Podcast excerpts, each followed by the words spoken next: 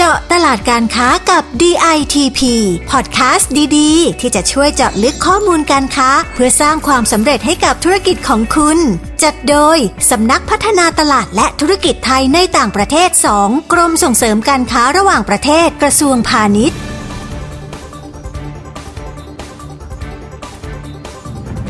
สวัสดีค่ะ พบกับพอดแคสต์เจาะตลาดการค้ากับ JTP และดิฉันประภาบุรณสิริหัวหน้ากลุ่มงานแผนและอำนวยการ เช่นเคยนะคะ คุณผู้ฟัง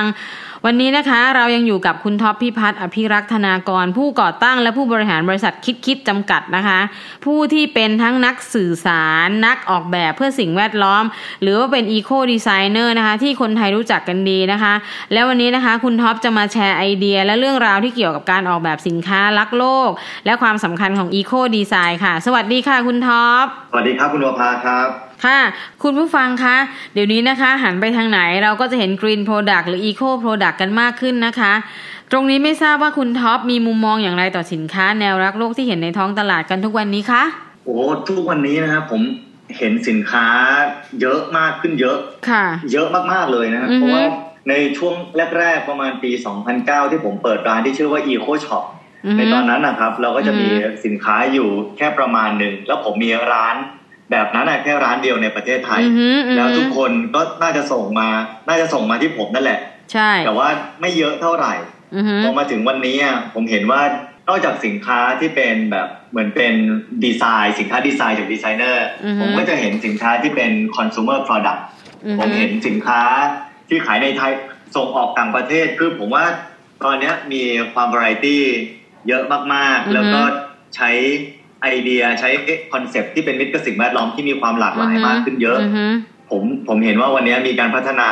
ไปเยอะมาก ๆ เลยครับ จากประมาณ 10 กว่าปีที่แล้ว อือฮึแล้วในมุมมองที่คุณท็อปเห็นเรื่องการพัฒนาเนี่ยเห็นถึงอะไรมากความหลากหลาย ไม่ว่าจะเป็นเรื่องดีไซน์เราพูดไปแล้ว ทีนี้เรื่องการใช้วัสดุหรืออะไรมันหลากหลายขึ้นไหมคะ วัสดุมีความหลากหลายขึ้นเยอะนะฮะ แล้วก็วัสดุต่างๆ มาพร้อมกับศัพท์ที่มากมาย อ่าฮะ อย่างเอ่อคำว่า upcycle อ่า หรือว่าเอ่อ circular หรือการทำในแบบเอ่อ BCG โมเดลคือผมมองว่า อือฮึ พวกเนี้ยมันก็จะมีความหลากหลายและวิธีการในการใช้วัสดุที่มีความแตกต่าง อือฮึ ถ้าเกิดสมมุติว่าเราอ่ะสามารถที่จะเริ่มต้นจากการใช้วัสดุที่มีความเป็นมิตรกับสิ่งแวดล้อมได้ตั้งแต่ต้นทาง อือฮึ นั่นแปลว่าเราจะสามารถที่จะจัดการเรื่องสิ่งแวดล้อมได้ดี ตั้งแต่ต้นทาง เพราะว่า Product หนึ่งชิ้นนะมันไม่ได้ผลิตมาแค่ชิ้นเดียวแล้วขายอะครับ อือฮึ แต่ Product ที่ได้ถูกออกแบบและถูกผลิต ในวัสดุที่เป็นมิตรกับสิ่งแวดล้อม อือฮึ จะผลิตออกมาหลายชิ้น อือฮึ ยิ่งได้รับความนิยมมากก็ยิ่งผลิตมาก อ่าฮะ ก็แปลว่าจะสามารถช่วยในเรื่องสิ่งแวดล้อมได้มากตามจำนวนที่ผลิตหรือจำนวนการขาย ซึ่งอันเนี้ยพอเวลาต่อจิ๊กซอว์กันอ่ะ ก็จะเห็นถึงความเปลี่ยนแปลงและการวัดผลในด้านสิ่งแวดล้อมได้อย่างชัดเจน ค่ะ ทีนี้อยากถามคุณท็อปนะคะ ว่าแล้วสินค้าที่เป็นสินค้ารักโลกอย่างแท้จริงเนี่ย มันจะต้องมีหลักในการออกแบบ หรือมีองค์ประกอบอะไรที่สำคัญที่มันชี้บ่งเลยว่าไอเนี่ยใช่ไอเนี่ยไม่ใช่อะไรอย่างเงี้ยค่ะ ผมว่าอย่างอย่างแรกเลยเดี๋ยวนี้มันจะมีคำว่า green washing เยอะ อือฮึ แล้วทำให้เราไม่เข้าใจว่าที่เขาบอกว่าเขารักโลกเขาเป็น อือฮึ มิตรกับสิ่งแวดล้อมมันเป็นในมิติไหน อ่า ก่ ค่ะ อนก่อนที่จะตอบคำถามคุณประภา ผมคิดว่าวันนี้เราควรจะต้อง transparent ทำให้มันชัดเจนออกมา เพื่อให้ผู้บริโภคได้เข้าใจว่า อ่า ที่คุณ ค่ะ ที่คุณบอกว่าคุณรักโลกอ่ะคุณรักโลกในมิติไหน เออ ออร์ ค่ะ แกนิก มันออร์แกนิกขนาดไหน อือฮึ ผมอะมองว่ามันมีมันมีวิธีคิดอยู่ตัวหนึ่งในช่วงที่เอ่อผมทำงานออกแบบเยอะๆนะมันมันเรียกว่า LCA หรือว่า Life Cycle Assessment อือฮึ ที่เราดูวงจรทั้งกระบวนการอะของผลิตภัณฑ์หนึ่งชิ้น อือฮึ ตั้งแต่การผลิตการขนส่ง อือฮึ การใช้งาน อือฮึ การจัดการเศษซากวัสดุ หรือว่าการกำจัดที่ อือฮึ ถูกวิธี ค่ะ ทั้งหมดเนี่ยครับมันเป็นขั้นตอนง่ายๆนะที่ผมเอามาใช้เพื่อที่จะหลีดไปถึงการบางทีเราอยากที่จะคำนวณคาร์บอนฟุตพิ้นของผลิตภัณฑ์ อ่า มั ค่ะ ก็จะมีหลักแบบนี้แหละ อือฮึ ที่คุณสามารถที่จะคำนวณคาร์บอนฟุตพิ้นแล้วบอกได้ว่า คุณเป็นเม็ดกับสิ่งแวดล้อมขนาดไหน อือฮึทีนี้นะคะพอพอมาถึงตรงนี้แล้วว่ามันจะต้องมามีเครื่องหลักการในการดูแลในการคำนวณทีนี้ สมมุติอย่างบางบางบริษัทเพิ่งเริ่มอยากจะเข้ากระบวนการ แต่มันไม่ครบทั้งหมดเนี่ย อันเนี้ยมันจะสามารถเรียกว่าเป็นส่วนหนึ่งของผลิตภัณฑ์รักโลกได้ไหมคะคุณท็อป ได้ครับ ผมว่าด้วยคำว่ารักโลกมันเป็นคำที่กว้างอะ อือฮึ ถ้าเกิดจะ ให้ดี เราควรจะสเปซิฟิกลงมาว่าคุณอยู่ในพาร์ทไหน อ่า เช่น ค่ะ ถ้าเกิดคุณบอกว่าคุณใช้วัตถุดิบอะที่เป็นมิตรกับสิ่งแวดล้อม อือฮึ อ่ะอันเนี้ยคือบอกมาเลยว่าวัตถุดิบที่คุณได้มาคุณได้มาจากอะไร อือฮึ เช่น อือฮึ มันเป็นเศษของการทำการเกษตรหรือเปล่า ค่ะค่ะ หรือว่า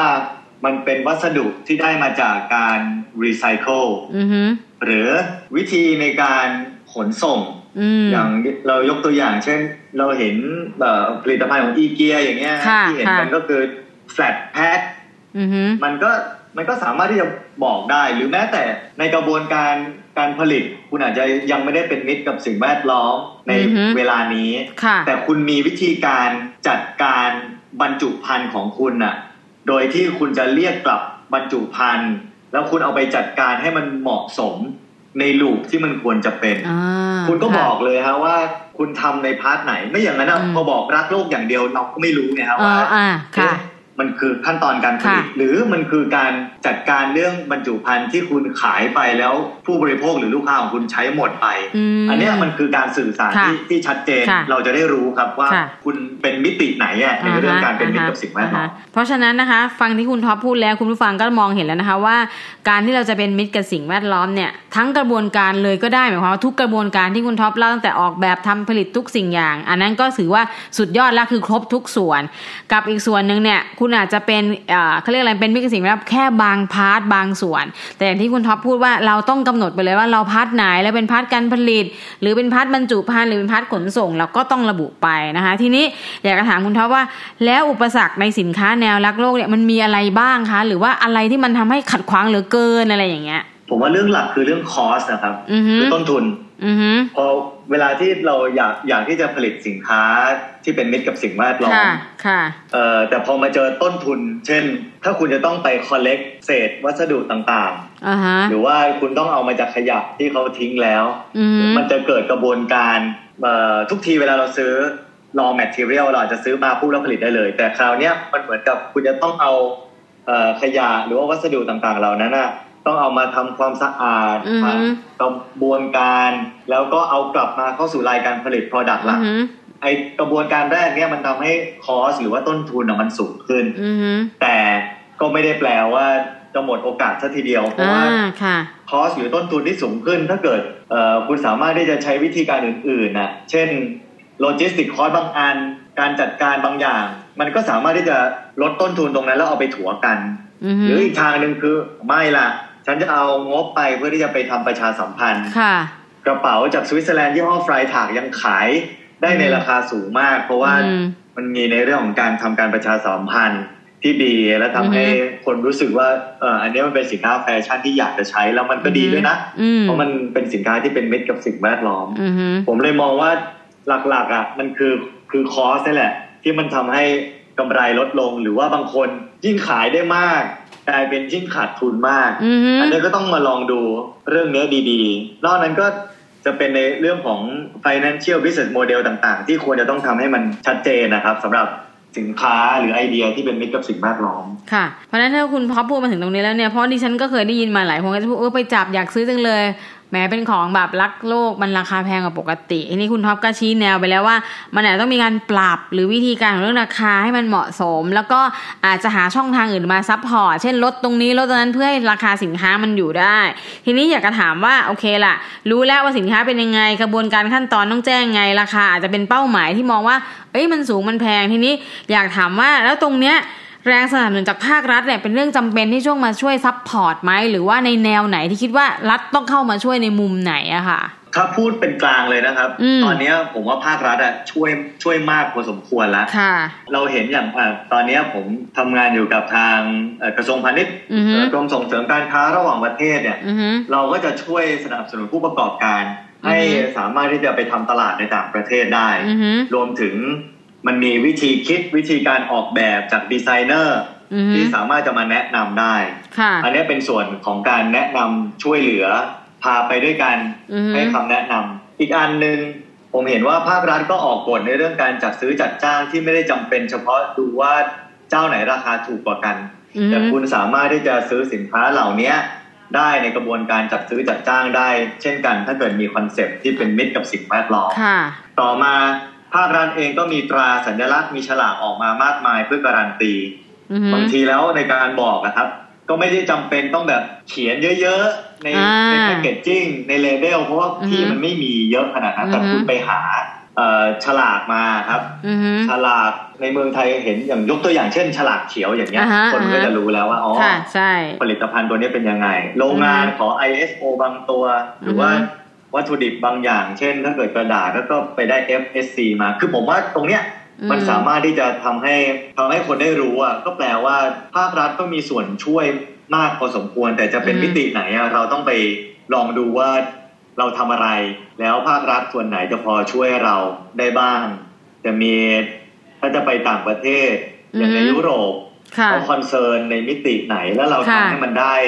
ตามที่เป็นเหมือนเป็นมาตรฐานเขาอะ ใช่ ่ะก็ ค่ะ จะสามารถทำให้สินค้าคุณอะขายในท้องตลาดหรือว่าในตลาดนั้นๆ ได้เช่นกัน ค่ะ มาถึงตรงนี้นะคะคุณผู้ฟังอย่างที่คุณท็อปพูดไปนะคะ จริง ๆ แล้วเนี่ยการค้าระหว่างประเทศเนี่ยมันค่อนข้างสำคัญนิดนึงก็คือว่าเรื่องของลักโลกหรือว่าสินค้ากรีนเนี่ยในต่างประเทศมันจะมีกฎระเบียบออกมาค่อนข้างชัด โดยเฉพาะเริ่มตั้งแต่ปี 2564 เป็นต้นมาเรื่อยๆ จนถึงปัจจุบันเนี่ยเริ่มมีเรื่อยๆ แล้วก็เริ่มเป็นกฎหมายบังคับใช้ไปแล้วหลายประเทศด้วยนะคะ เช่นในเรื่องของคาร์บอนฟุตพิ้นก็มีในเรื่องของสินค้าพลาสติกก็มีว่าอะไร ใช้ได้อะไรใช้ไม่ได้ ซึ่งอันเนี้ยดิฉันก็ต้องฝากคุณผู้ฟังต้องไปศึกษาในแต่ละประเทศเอาเองด้วยนะคะ แต่ว่าของกรมส่งเสริมการค้าระหว่างประเทศเนี่ยก็มีข้อมูลให้คุณก็เข้ามาดูได้ ซึ่งอันเนี้ยจำเป็นและสำคัญเหมือนที่คุณท็อปพูดว่าจะค้ากับใครไปไหนต้องศึกษาให้ดีนะคะ ไม่เช่นนั้นเนี่ยคุณจะไปไม่ถึงดวงดาว เพราะว่าทำสินค้าดีแต่ไม่เข้ากฎระเบียบของเขาคุณก็ขายไม่ได้นะคะ ทีนี้ในฐานะคุณท็อปเป็นนักออกแบบและก็เป็นผู้ประกอบการสินค้ากรีนเนี่ย อยากจะฝากอะไรถึงผู้ประกอบการที่ยังไม่มีไอเดียในการออกแบบสินค้ารักโลกหรือยังเข้าใจน้อยนิดนึงเนี่ยจะทำยังไงบ้างคะ ผมว่าอย่างแรกตอนเนี้ยทุกคนจะรู้ว่าเรื่องสิ่งแวดล้อมอะมันเป็นเทรนด์ที่กำลังมา ใช่ แล้วมายาวต่อเนื่องอีกหลายปีแน่ๆเพ ใช่ ราะว่า ค่ะ เราได้ไปทำสัญญาในเรื่องการลดคาร์บอนฟุตปริน ใช่ แล้วก็ประเทศไทยเองเนี่ยก็จะต้องไปให้ถึงเน็ตซีโร่ให้ได้แน่นะ ใช่ ดังนั้นนะเรื่องพวกเนี้ยมันมาแน่ อื ๆ ม แล้วก็เป็นโอกาสถ้าเกิดใครจะปรับตัวเอง แล้วเราเองคงไม่ได้รู้อะไรไปซะทุกเรื่องอะครับ อือฮึ ผมว่าข้อมูลต่างๆนะก็สำคัญบางทีแล้วการประชาสัมพันธ์บางอย่าง อาจจะยังไม่ถึงเราเราอาจจะต้องวิ่งไปหาด้วยเช่นกัน ฮึ เหมือนอย่างถ้าเกิดเมื่อกี้คุณอยากจะจำหน่ายสินค้าคุณไปที่ยุโรปคุณก็ต้องไปดูอะครับ ว่าเขามีมาตรฐานหรือเขามีหลักเกณฑ์อะไรในการคัดเลือกสินค้า จะเป็น c b a m หรือเปล่าที่ EU เขาใช้ ใช่ หรือว่าเอ่อ อืม เอ่อญี่ปุ่นตามประเทศต่างๆผมว่า อือฮึ ตรงเนี้ยเขาคอนเซิร์นเรื่องเนี้ยหมด ไม่ว่าจะคุณไปอยู่ภาคอุตสาหกรรม การจำหน่ายสินค้าเอ่อภาคการท่องเที่ยว ภาคบริการคือผมว่าตอนเนี้ยหลาย ๆ ที่อะครับ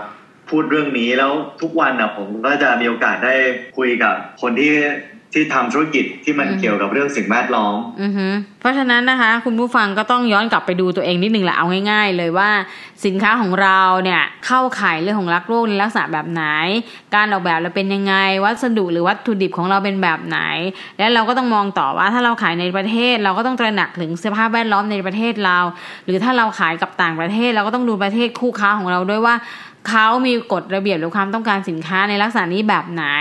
อย่างที่คุณท็อปพูดไปอย่างซีแบมหรืออะไรก็แล้วแต่เนี่ยเริ่มจะต้องเป็นคำคุ้นหูเราต่อๆไปในอนาคตของการส่งออก เพราะมันเป็นกฎหมายกฎระเบียบที่ต้องบังคับใช้ออกมาว่า ต้องมีของเสียได้เท่านี้ต้องมีนู่นนี่เท่านั้นเหมือนที่คุณท็อปพูดตั้งแต่ต้นว่า ทุกอย่างในการผลิตต้องจดบันทึกไว้ เพื่อคุณจะต้องคิดคำนวณค่าต่างๆของคุณ ซึ่ง